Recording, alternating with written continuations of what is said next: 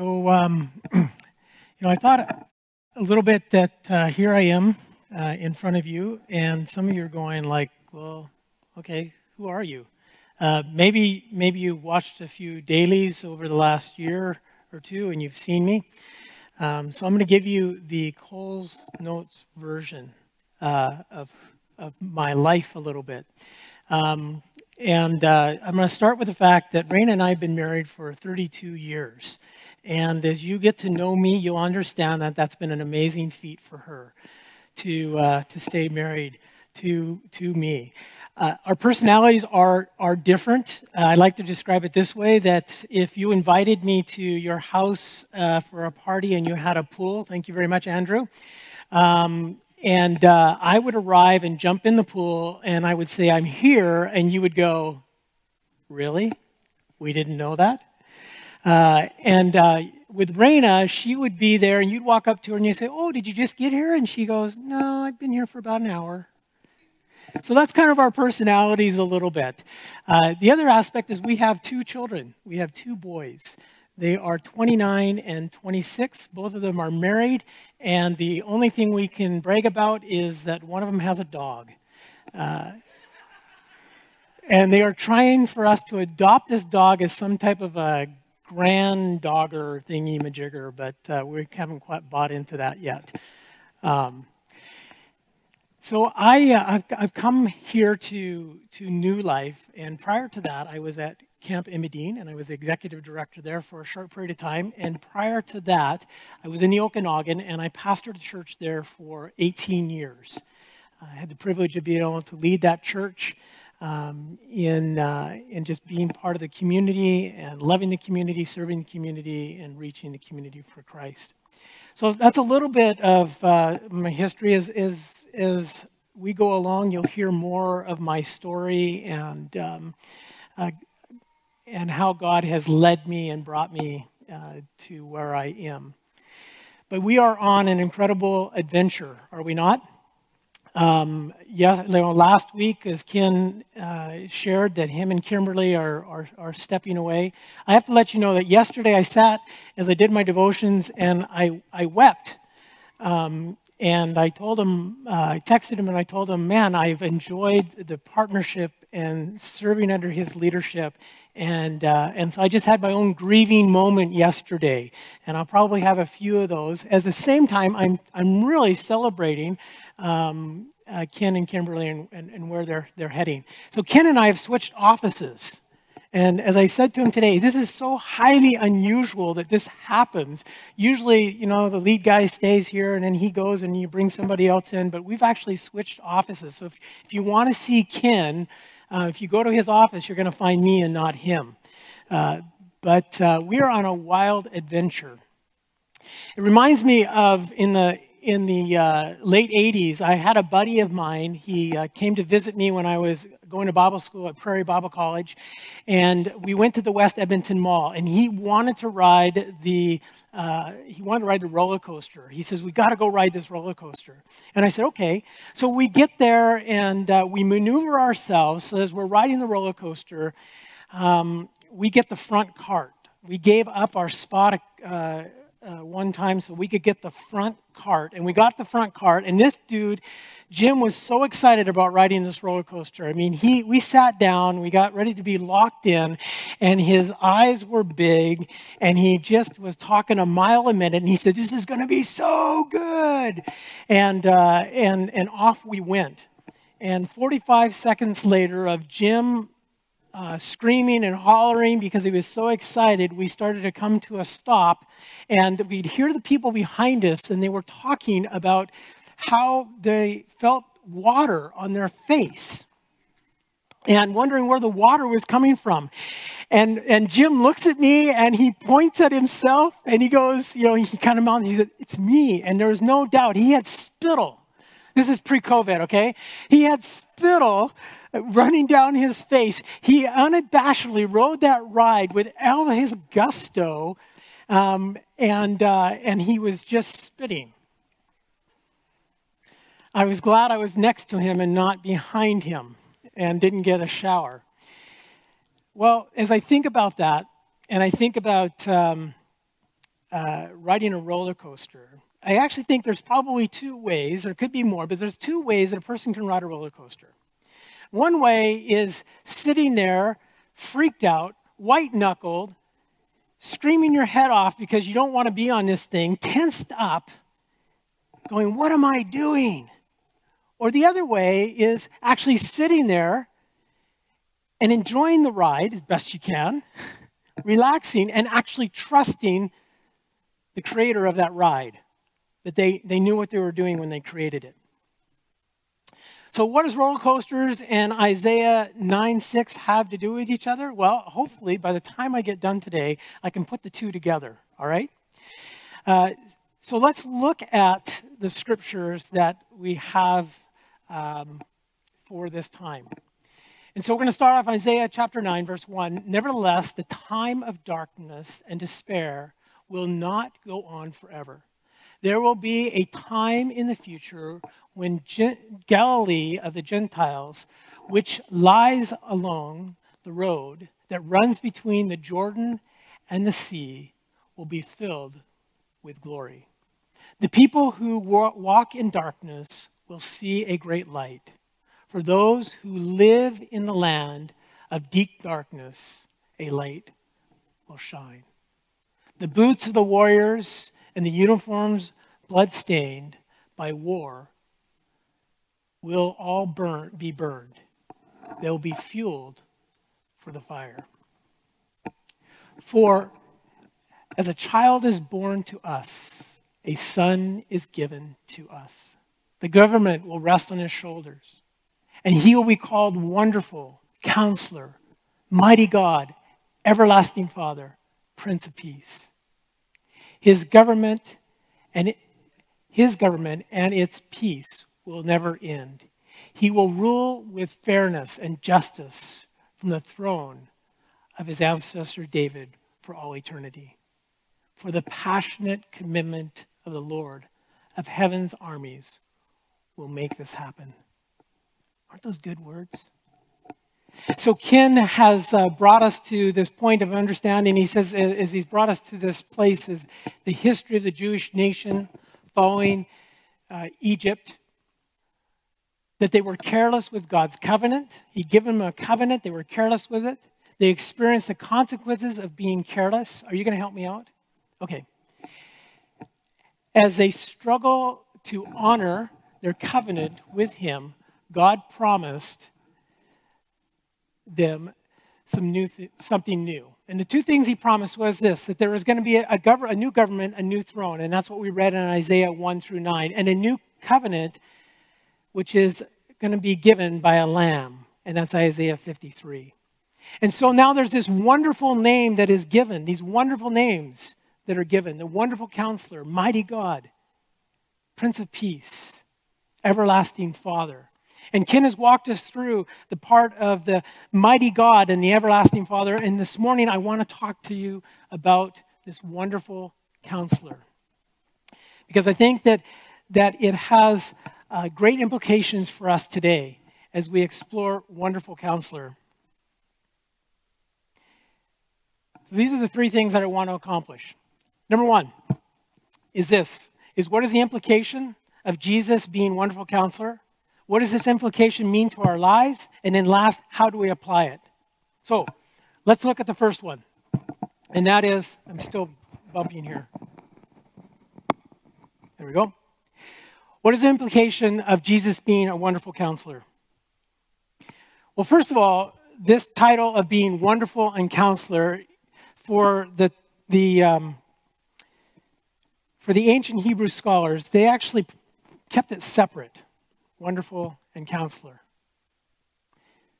Whether you keep it separate or whether you put it together, at the end of the day, still pretty awesome that Jesus is wonderful and he is a counselor. So I'll look at them separately, but hopefully then be able to apply them together. So the first part is this What does it mean for him to be wonderful? Well, it's given in a noun form, and that noun form is, it means that he is extraordinary, miraculous, supernatural in all that he does. This title given to Jesus means that he is extraordinary, miraculous, and supernatural in all that he does. Which means this Jesus, Jesus' complete work was and is beyond anything and anyone. That's how wonderful he is. That his complete work was and is beyond anything and anyone. Meaning that being extraordinary, if he was not extraordinary, his work would not be complete. If he was not miraculous, then it would not be beyond anything. There would be no power in what Jesus did. And if not supernatural, then that work that he accomplished could have been accomplished by anyone. So he is extraordinary. He is marvelous. He is supernatural. This is our Jesus. This is our wonderful Jesus in our lives. Counselor. To be counselor is one with wisdom to rule justly, one who is empathetic in their response to us, giving wise advice. Let me break that down into two parts. The implication of him being a counselor is that he is God. He is God, meaning that he is all knowing. As a counselor, he is all knowing, he is omniscient. He is all powerful, meaning that he is omnipotent. He is all present, meaning that he is omnipresent. He is God. Jesus, as counselor, is God. Therefore, what he gives, what he shares, what he does in our lives is perfect, is complete, is with great wisdom. It lacks nothing for us. But I think this is the other part that's also important. And that part is, is that he is human. That he is human. Therefore, he knows pain. He knows your pain. He knows suffering. He knows your suffering. He knows hunger, your hunger, your rejection, he knows betrayal. He knows homelessness. He knows all these things. He knows. That is why Paul could write in Corinthians that we have a God of all comfort who can comfort you because he understands. He can empathize with you. Have you ever sat with somebody who's giving you counsel? And as they're giving you counsel, you're sitting there going, Yeah, you're giving me the book but you're not really giving me life. Like, you don't know what I'm going through, you don't know my struggle. Or somebody comes up to you and they say to you, Oh, I know exactly what you're going through. And you go, Do you? Like, but somebody walking up to you and says, Man, I don't know what you're going through, but I can tell that it's a lot. That's comfort. But to have someone like Jesus who says, I know your pain, I know your struggle, that's what makes him counselor.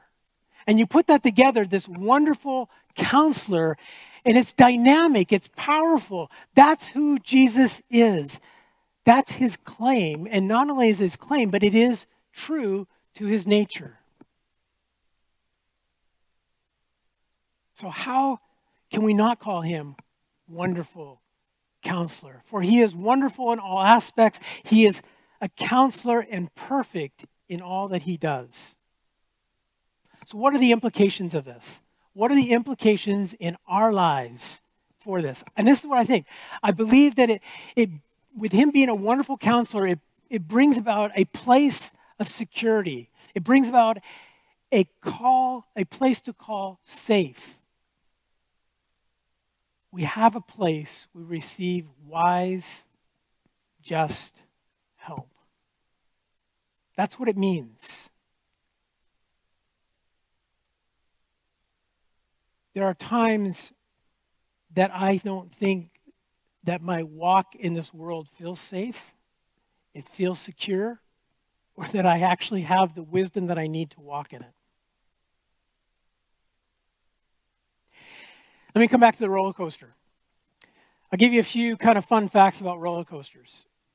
The fastest roller coaster, if you are interested in going on the fastest roller coaster, you can go to Japan.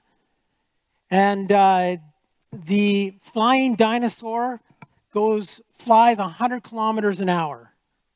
Isn't that great? 100 kilometers an hour.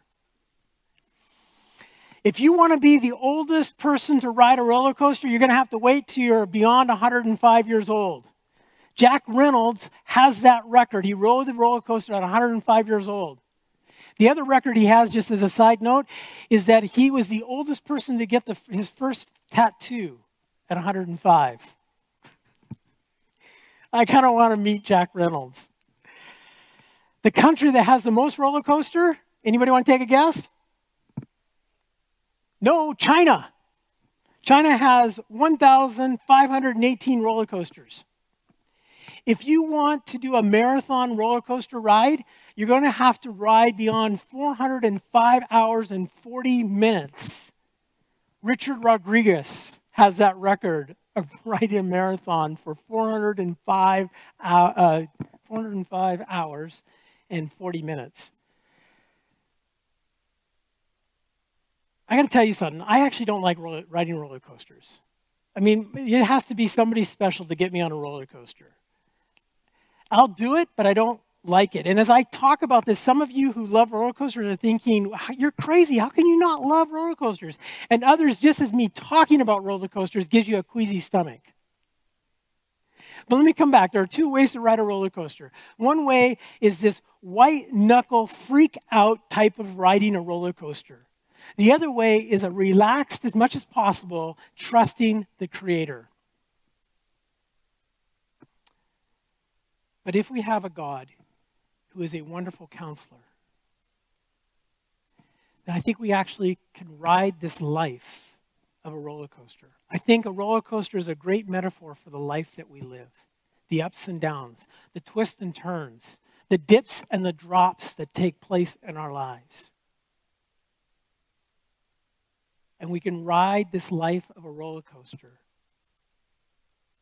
knowing that we have a wonderful counselor. See, twists come in our marriages, don't they? Twist comes when maybe you get a call from a son or a daughter and they telling you that their marriage is blowing up. Turns in life comes when a child that you love, that you tried to raise, is being rebellious or you find out that a grandchild tried to take their life. Dips in our world or when we hear the word cancer.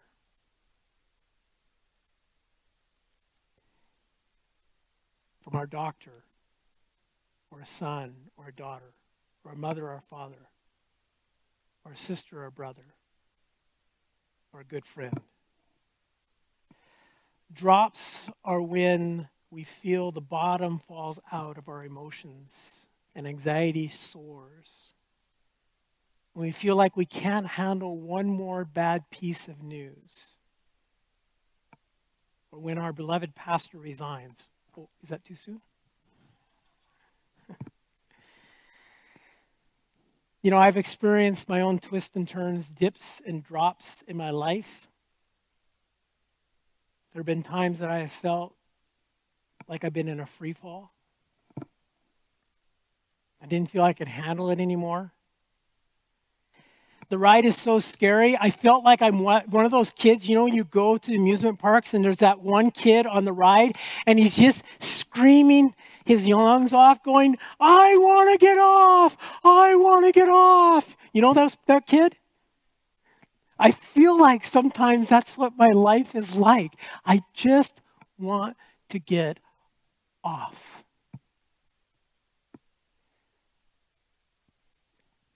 So, how? How do we do this? Dips and these drops, these twists and these turns. How do we do that? Because the implication is that we have a wonderful counselor. We have somebody that can empathize, they can sympathize, they, they know what we are going through. He knows what we are going through, He understands. How do I do it without a white knuckle freakout moment?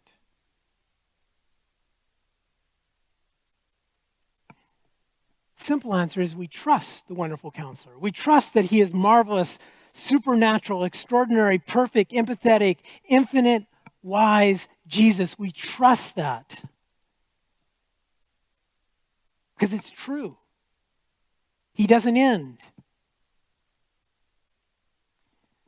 Even though my life circumstances change, God does not change.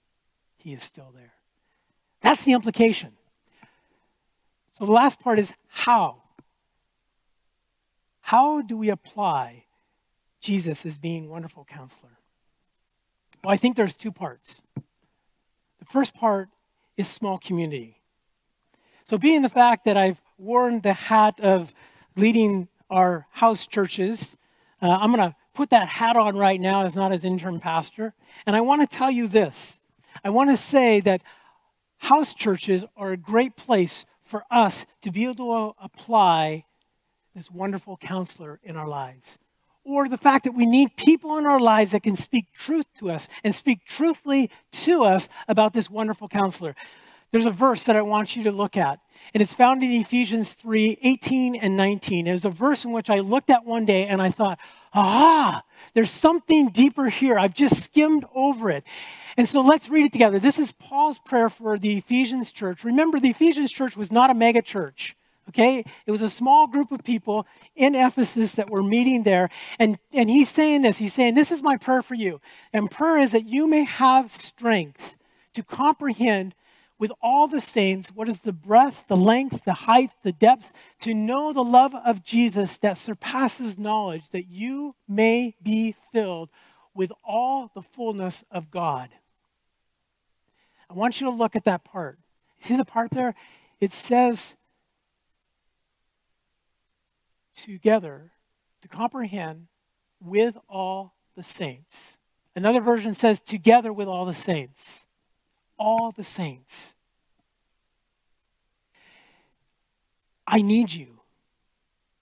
I need a part of you. I need you to speak into my life. You need people to speak into your life. And when we break our lives down to a smaller community, that community can speak into our lives. And we can speak into their lives because each of us, when we come together, has something to offer about the length, the height, the breadth. Some, some point in there, I need somebody to say to me, Scott, just start breathing, calm down. It's okay. God's got this. Let me pray with you. Let me hold your hand. Let me weep with you. Let me laugh with you. We need that. How in the world am I going to be able to keep the fact that He's a wonderful counselor, a mighty God, an everlasting Father, a Prince of Peace? I do it when I can do it in community. This is good. Oh, we need this. We need the large part. Where can we not sing like we sing today?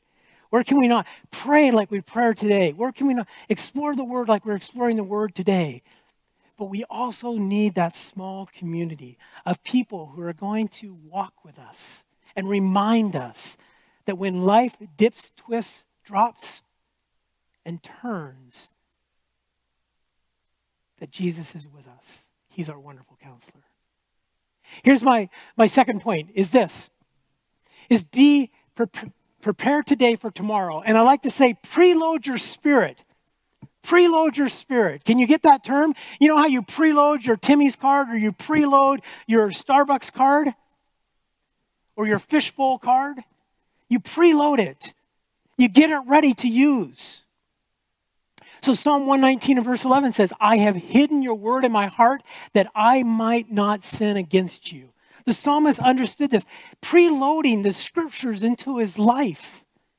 That when it comes a time when temptation comes, got scripture there. Got truth there. I've got the power of God in my heart that I might not sin against him, that I will remember my God who is a wonderful counselor. I preload my spirit with the truths of God. I preload it by spending time reading His Word and not just reading it for the sake of saying, "Oh, I checked that off. I got, I got it, Lamentations done. I did it, I did Leviticus. That's a feat in itself. But it's reading it. How can a young person keep their way pure? By living according to God's word.